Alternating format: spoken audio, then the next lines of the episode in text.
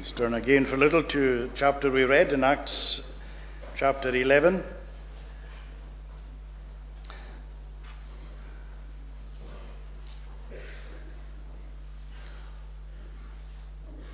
We can read from verse 19. Now, those who were scattered because of the persecution that arose over Stephen travelled as far as Phoenicia and Cyprus and Antioch, speaking the word to no one except Jews. But there were some of them, men of Cyprus and Cyrene, who, on coming to Antioch, spoke to the Hellenists, also preaching the Lord Jesus. And the hand of the Lord was with them, and a great number who believed turned to the Lord. The report of this came to the ears of the church in Jerusalem, and they sent Barnabas to Antioch. When he came and saw the grace of God, he was glad, and he exhorted them all to remain faithful to the Lord with steadfast purpose. For he was a good man full of the Holy Spirit and of faith. And a great many people were added to the Lord. So Barnabas went to Tarsus to look for Saul, and when he had found him, he brought him to Antioch. For a whole year they met with the church and taught a great many people. And in Antioch the disciples were first called Christians. there were a lot of Antiochs in uh, the ancient world.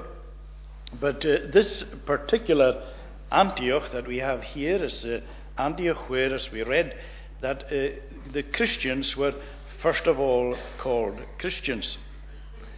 This Antioch that is spoken of here is in uh, today is in southern Turkey, and uh, I believe goes with the name. I'm not sure how to pronounce uh, Antakya. Maybe somebody is able to correct me on that, but maybe some of you have been there. But that's where where, it, where we would find it in its present state. But back in the day of Paul and Barnabas, this Antioch uh, was a city of great uh, renown. It was the third greatest city uh, in the Roman Empire. There was first, of course, Rome itself, then Alexandria, and then Antioch. And uh, it, uh, it was distinguished in different ways. If you think when you go to Glasgow that Sauchiehall Street is long, or Argyle Street is long, or go to Edinburgh, Princes Street is long, the main street in Antioch was four miles long. And uh, apparently it was uh, the only city that had, a, had the streets were lit at night. Uh, it was also uh, that long street, there was kind of a, a, marble over the street. So it was, it was quite an extraordinary place. It was apparently very, very wealthy. Uh, and uh, it was called the Antioch, the Golden Queen of the East, way back. So that's just telling us a wee bit of what this city was like. But it was also a very immoral, very wicked city, a city full of idolatry. It was a city that where the Roman gods were worshipped, the Greek gods were worshipped, the Syrian gods were worshipped, and it was a city very much like Corinth, where anything went. Whatever you wanted to do, you could do. And uh, it was into this city, as uh, just the same as in Corinth, it was into this city that the gospel came in power. And that's always one of the great encouraging things, is because so often when we look at situations and we see uh, particular places or communities or countries, nations, and we say, oh, that, oh, there's not a chance that uh, there could be re- reformation here, not a chance uh, that the gospel could flourish here. We're always limiting the power of God because God continues to surprise us. Because this is the very thing He does. He enters into sometimes the most unlikely people and into the most unlikely places to do His great work. So, a great work was taking place in the city of Antioch. Now, many Christians had begun to arrive into Antioch because of the fires of perse- persecution that began after Stephen's uh, martyrdom. Of course, the Christians were spreading all over. The, there were Jewish Christians who'd been converted, and then they were, they were spreading all over. And uh, as they went, they, they, they, of course, shared in the gospel. But as we'll see, there were, there were, there were uh, initial problems. The word, of course, came back to Jerusalem of this work that was going on in Antioch, and the church there decided uh, to send a man named Barnabas down to, to help to see what was doing uh, there. And uh, Barnabas, of course, is one of the, the great men. His, his original name, of course, was Joseph, but it was the apostles that called him Barnabas, the son of encouragement. And what a great thing to be known. Can you imagine on your tombstone having uh, Joseph, whatever, and then in brackets, Barnabas, the son of encouragement. This was a man that he, he kind of devoted himself to encouraging people. You never find Barnabas with idle gossip or putting down on people. You would never find him belittling people. He was the kind of person who was always stimulating, encouraging people. In fact, the dictionary tells us that uh, to, to, to encourage somebody is to give courage, to incite, to help, to stimulate. So that's the kind of person that, that uh, Barnabas was. As we were talking to the children, the kind of person you would feel good being with. When Barnabas left, you would never say, Oh, well, I'm glad he's gone. Because he's the kind of man who always made you feel better. Because he was always trying to encourage you and stimulate and help you. And we like these kind of people, particularly in the Christian faith. That there are people who will encourage us and make us feel good about being a Christian. Because we ought to feel good about being a Christian. Every single, every single one of you in here today who loves the Lord Jesus Christ, you should feel good about being a Christian because sometimes we forget what Jesus has actually done for us. We've, start, we've started to take it for granted. We're comfortable where we are. We forget what it was like when we first came into the faith. We forget the wonder of, of what it was to, to know that our sins were forgiven, that we were accepted by God in and through Jesus Christ. And so we, we ought always to remember this. And the more that we remember this, the more that we will feel good, which we ought to, about the fact that we are Christians. So this man Barnabas was, was a, a, a, an encourager. Back in chapter 4, it tells us a wee bit about him because it was in chapter 4 we, find, we actually find his name. And it, it, was, uh, it was interesting what the early church did. You see at the end of chapter 4, verse 32. You see, this is, this is, this is social. People talk of a social gospel. Well, this was, in a sense, the ultimate social gospel because when the Holy Spirit worked through the church and through uh, the, the community, and so many people came to faith, their hearts were opened towards the needs of others. And they began to sell what they had themselves in order to make a, like a common pot of money to help those who didn't have. That's the work of the gospel. When the, when the work of the gospel is in full power, it doesn't just open your own heart towards God, it opens your heart towards others. So that's what we read. Verse 32 Now the full number of those who believed were of one heart and soul, and no one said that any of the things that belonged to him was his own but they had everything in common. And with great power, the apostles were giving their testimony to the resurrection of the Lord Jesus, and great grace was upon them all. There was not a needy person among them. What, what a lesson for our society today. This shows that when, if the gospel was flourishing, that there wouldn't be the food bank. There wouldn't. It just the gospel has a social impact that people don't understand. There wasn't any depression among them. For as many as were owners of lands or houses sold them and brought the proceeds of what was sold and laid it at the apostles' feet, and it was distributed to each as any had need.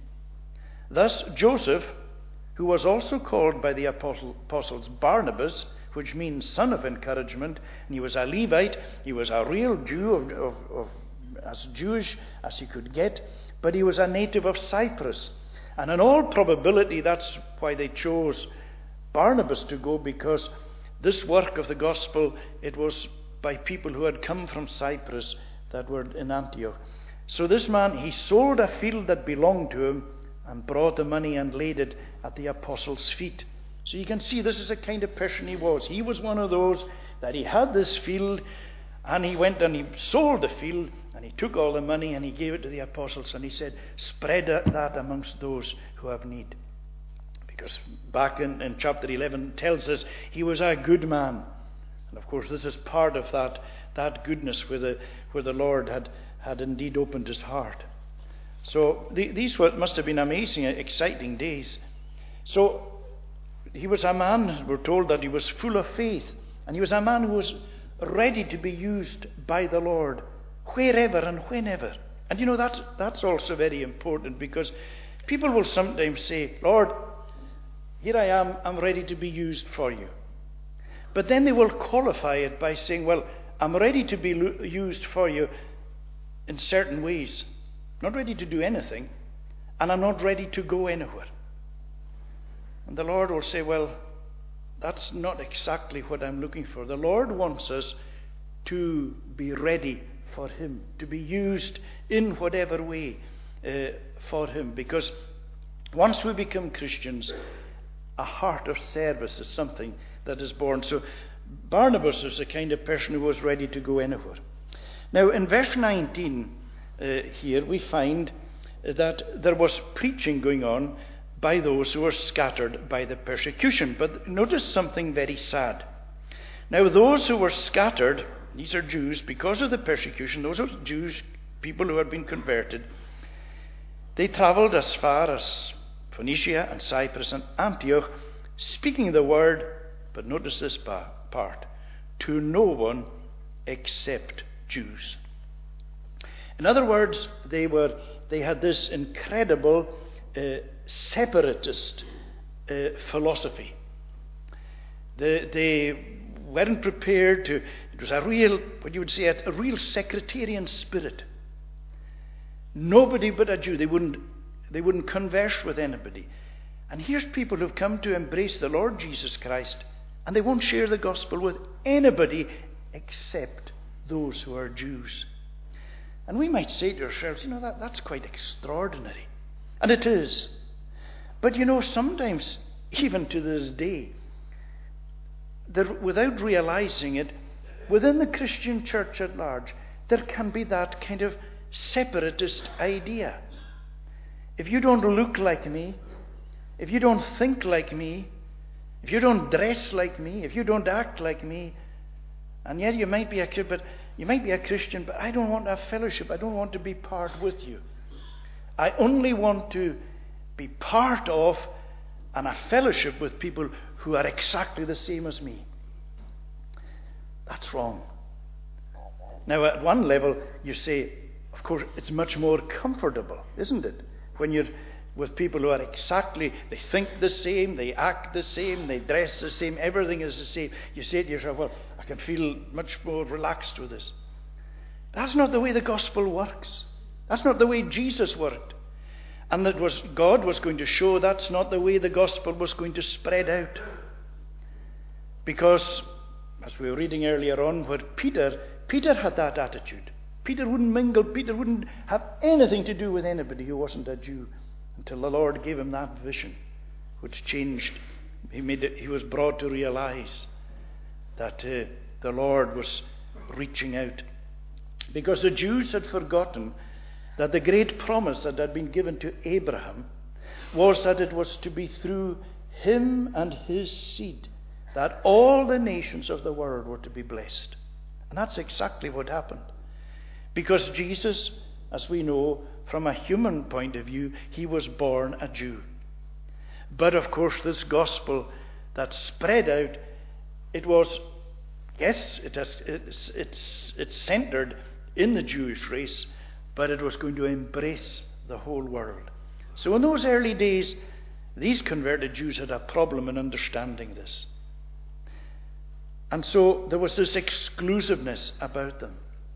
But some we see who were converted from Cyprus and so on, they came, uh, but, but uh, then they, these people came and they began to teach that's what it tells us in verse 20. But there were some of them, men of Cyprus, and remember, that's where Barnabas had come, uh, also a Jew, who, coming to Antioch, spoke to the Hellenists.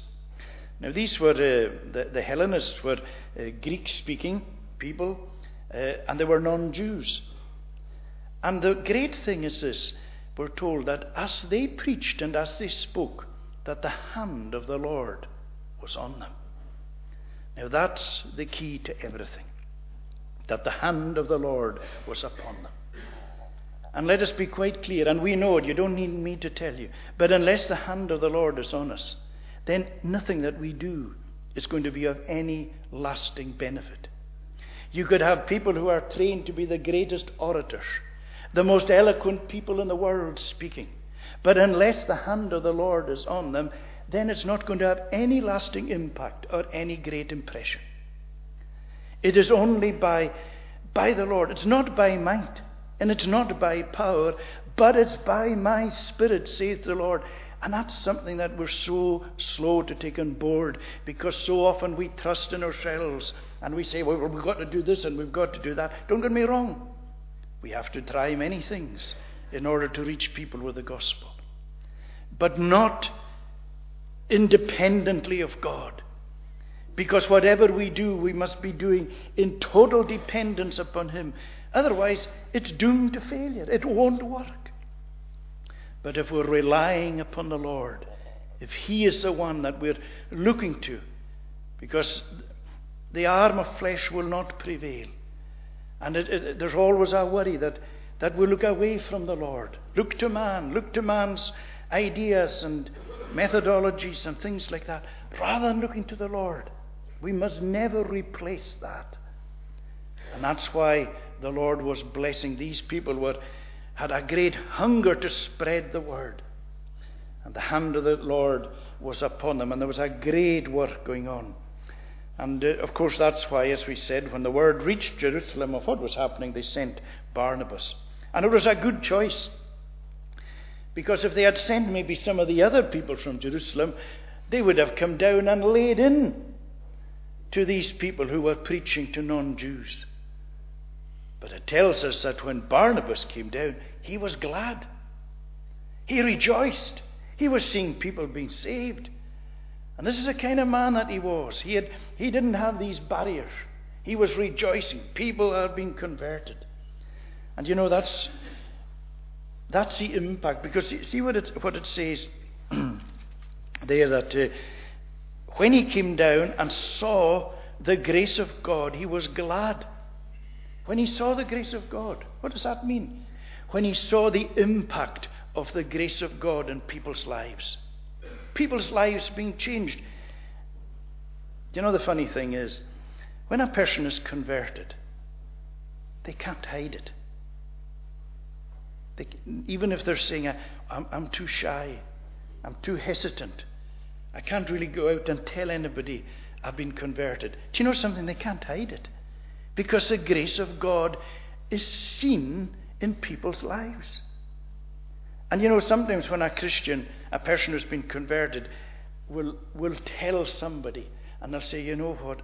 I've been converted. The person will tell, will say, I know. We thought that. And they'll say, How did you think that? Because you can't hide the grace of God. When the grace of God comes into a person's heart, it changes their life. Even though that person might not realize that the change is evident outwardly, it is. So that's what uh, Barnabas was rejoicing about because people's lives were being changed. And this is a wonderful thing. We, we, we, you can't hide it, and you don't really want to hide it. And straight away, Barnabas begins to exhort the people. And you see what it, uh, what, what, it tells us there. Uh, it says in, in verse uh, 23 the grace of God, he was glad it. He exhorted them all to remain faithful to the Lord with steadfast purpose. And this is what, what uh, he's doing. He's, he's encouraging them because they're living in tough times. Fires of persecution have begun. The Christian is being ostracized. It was going to be tough. It's going to cost to be a Christian. But he's come asking them, look, you have to remain faithful to the Lord. And you remember, and it's important for us to remember this, we have to remain faithful to the Lord. because of God's faithfulness to us. You think about it. From all eternity, the Lord was committed to you. He was faithful to you. And right through your life, from the moment you were born until you came to faith in Jesus Christ, He was faithful to you. He never let you out of His sight. You could have, you know yourself, the number of times that you could have, you could have been lost, the things that could have happened to you. You look back over your life and say, "Well, that was close." Think of the number of times before you became a Christian, you had a wee brush maybe with death, or it was pretty close. But the Lord never let you go. He was faithful, and eventually he brought you into His kingdom. He, and He has to this day remained faithful with you. Even although your life has had ups and downs, and there's times you felt really low, He has never, ever, ever lost His commitment, His love, and His faithfulness to you. And He loves you more than all the wealth of this world put together. Take all the gold, the silver, the natural resources, and all the money of this world. Put it all together, and the Lord loves you far more than all of that. Because all of that's going to be burnt up. But you won't. Because He loves you. And because of that commitment and faithfulness that He has to us, He's asking us to be committed and faithful to Him. And of course, it's there so often we feel, oh, that we let the Lord down. But you know, when we do let the Lord down, we come back to Him. And we mourn and lament because of our lack of faithfulness. And so the, the, the, the Barnabas is saying, you have to remain faithful. In fact, this word, that's, what we have here, is in the, what you'd have in the AV, the word cleave. You know, like in, when, in, in marriage, uh, for this cause, it says in the, in the AV, for this cause shall a man leave his father and mother and cleave to his wife, and they two shall become one flesh. This idea, there's no intruders. There's nobody, nobody else. This is an exclusive relationship. This is the two of you. And that's the idea we have here with this cleaving to the Lord, to remain faithful to Him. So, this is what, what uh, Barnabas was doing. He was exhorting them so that we remain faithful to the Lord. He's our teacher, our, our redeemer, our master, our comforter, our guide, our lover, our shepherd, our friend. He's all these different things to us. And uh, Barnabas, of course, was encouraging them not only by what he was saying, but also by his life. Because as we said here, the word tells us that he was, he was a good man. That is, he had a, he had a good heart. Part of the fruit of the Spirit is goodness. Every Christian should be a good person. We often use the expression, oh, he was a good man, good woman. And sometimes we can use that expression even of people who aren't Christians. But it should be said of every single Christian. Oh, he's a good man, a good woman. Because goodness should be evident within their lives. Well, it was really evident within the life of uh, of Barnabas. He was a man and he was always looking for the, for the better, betterment of others and trying to promote the kingdom of God. And uh, a great many people were added to the Lord, and Barnabas realized he needed help. So, what did he do? He didn't send back to Jerusalem, he went across to Tarsus and he went looking for Saul. Why looking for Saul, who was, remember, Saul was, if ever there was a, a separatist Jew, if ever there was a sectarian Jew, if ever there was a man full of bigotry, it was Saul of Tarsus. But you remember when Saul was converted, the Lord told Saul that he was going to be the great uh, apostle of the Gentiles, the non Jews. His great mission was to go out into the world and to reach all the all these different nations. And that's why that's why Barnabas went for Saul or the apostle Paul. This is a man. This is a man who's dedicated to reaching uh, the non-Jew. And so they came back and they worked tirelessly for a whole year in the city. And there was there was so many people converted. You say to yourself, oh, I would love to see that. Well, you know, God doesn't change. And you know, the only thing that we can do is to plead to the God of heaven to come and revival. Because there's nothing else. We can do, we can do loads and loads of things. But it's only God who, who will truly save and truly work. And that's what we must plead for. Lord, open the windows of heaven and come down in power. Open people's hearts. Bring many people into faith. Now, of course, we thank the Lord for all the efforts that are done within this congregation from the very youngest uh, to the oldest. And that is important, and it is through the, these things God works. But we must never lose sight while we're involved in that, that our prayer must still always be that God will work powerfully. And sometimes, you know, sometimes we can pray and say, oh, well, I, I feel I better pray that, but we don't really believe. Do you sometimes pray and you say, but I don't really believe? Well, we must ask, ask the Lord for a believing heart. Ask for the faith to really, really believe.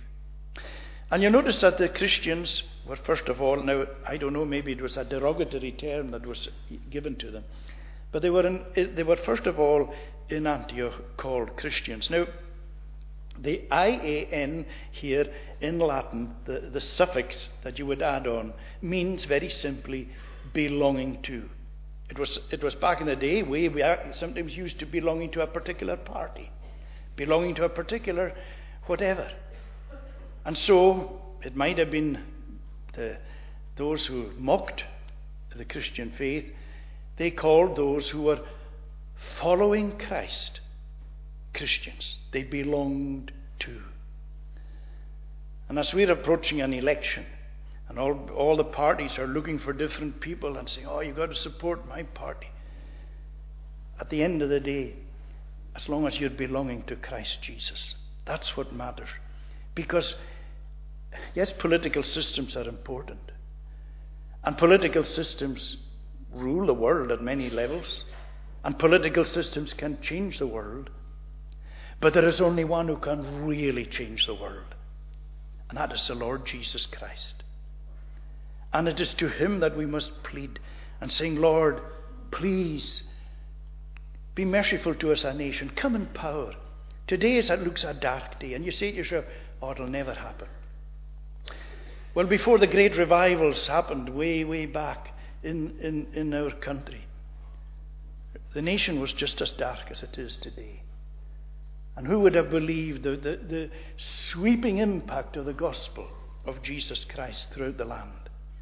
And what the Lord did before, He can do again. We're not to just say, oh, well, we live in a different day. There's no point.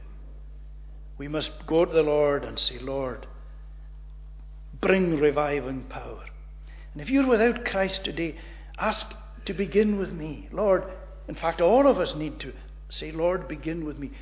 Bring revival into my soul. Give me once again just this, the sheer joy of the Lord. And if I've never come to know Jesus, come into my heart even today. Let us pray. Lord, we, we pray that you will bless us and bless your word to us. And we give thanks that we are under the, the word of God. And we pray that the hand of the Lord may be upon that word. And uh, that you will bless us richly. Our, eyes are fixed upon you because we ourselves can do nothing. Watch over us, we pray, and cleanse us from our every sin and take us to our home safely and bless a cup of tea, coffee in the hall, forgiving sin in Jesus' name. Amen. Let us conclude singing to God's praise in Psalm 126, Psalm 126. And uh, the tune is Denfield. Psalm 126, page 419.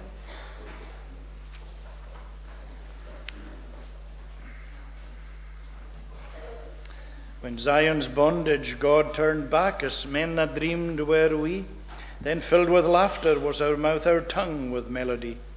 They among the heathen said, The Lord great things for them hath wrought.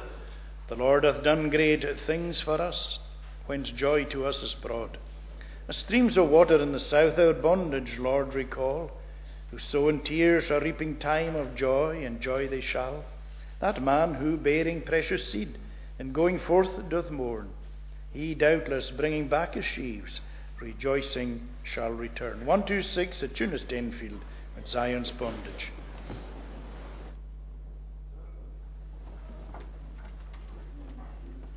When Zion's bondage God turned back, as men that dreamed were we, then filled with laughter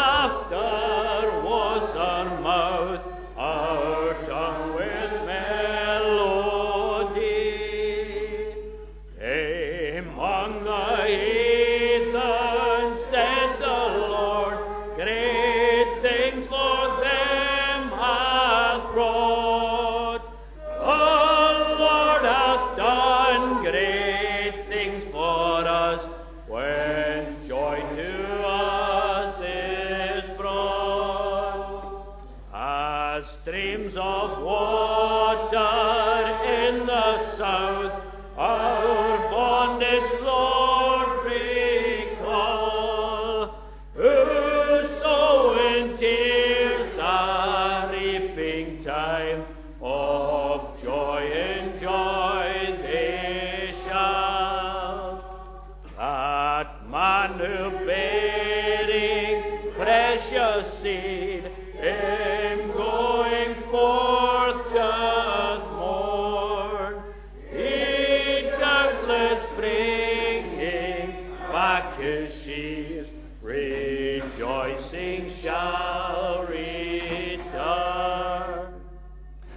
the grace, mercy, and peace of God the Father, Son, and Holy Spirit rest and abide upon each one of you now and forevermore.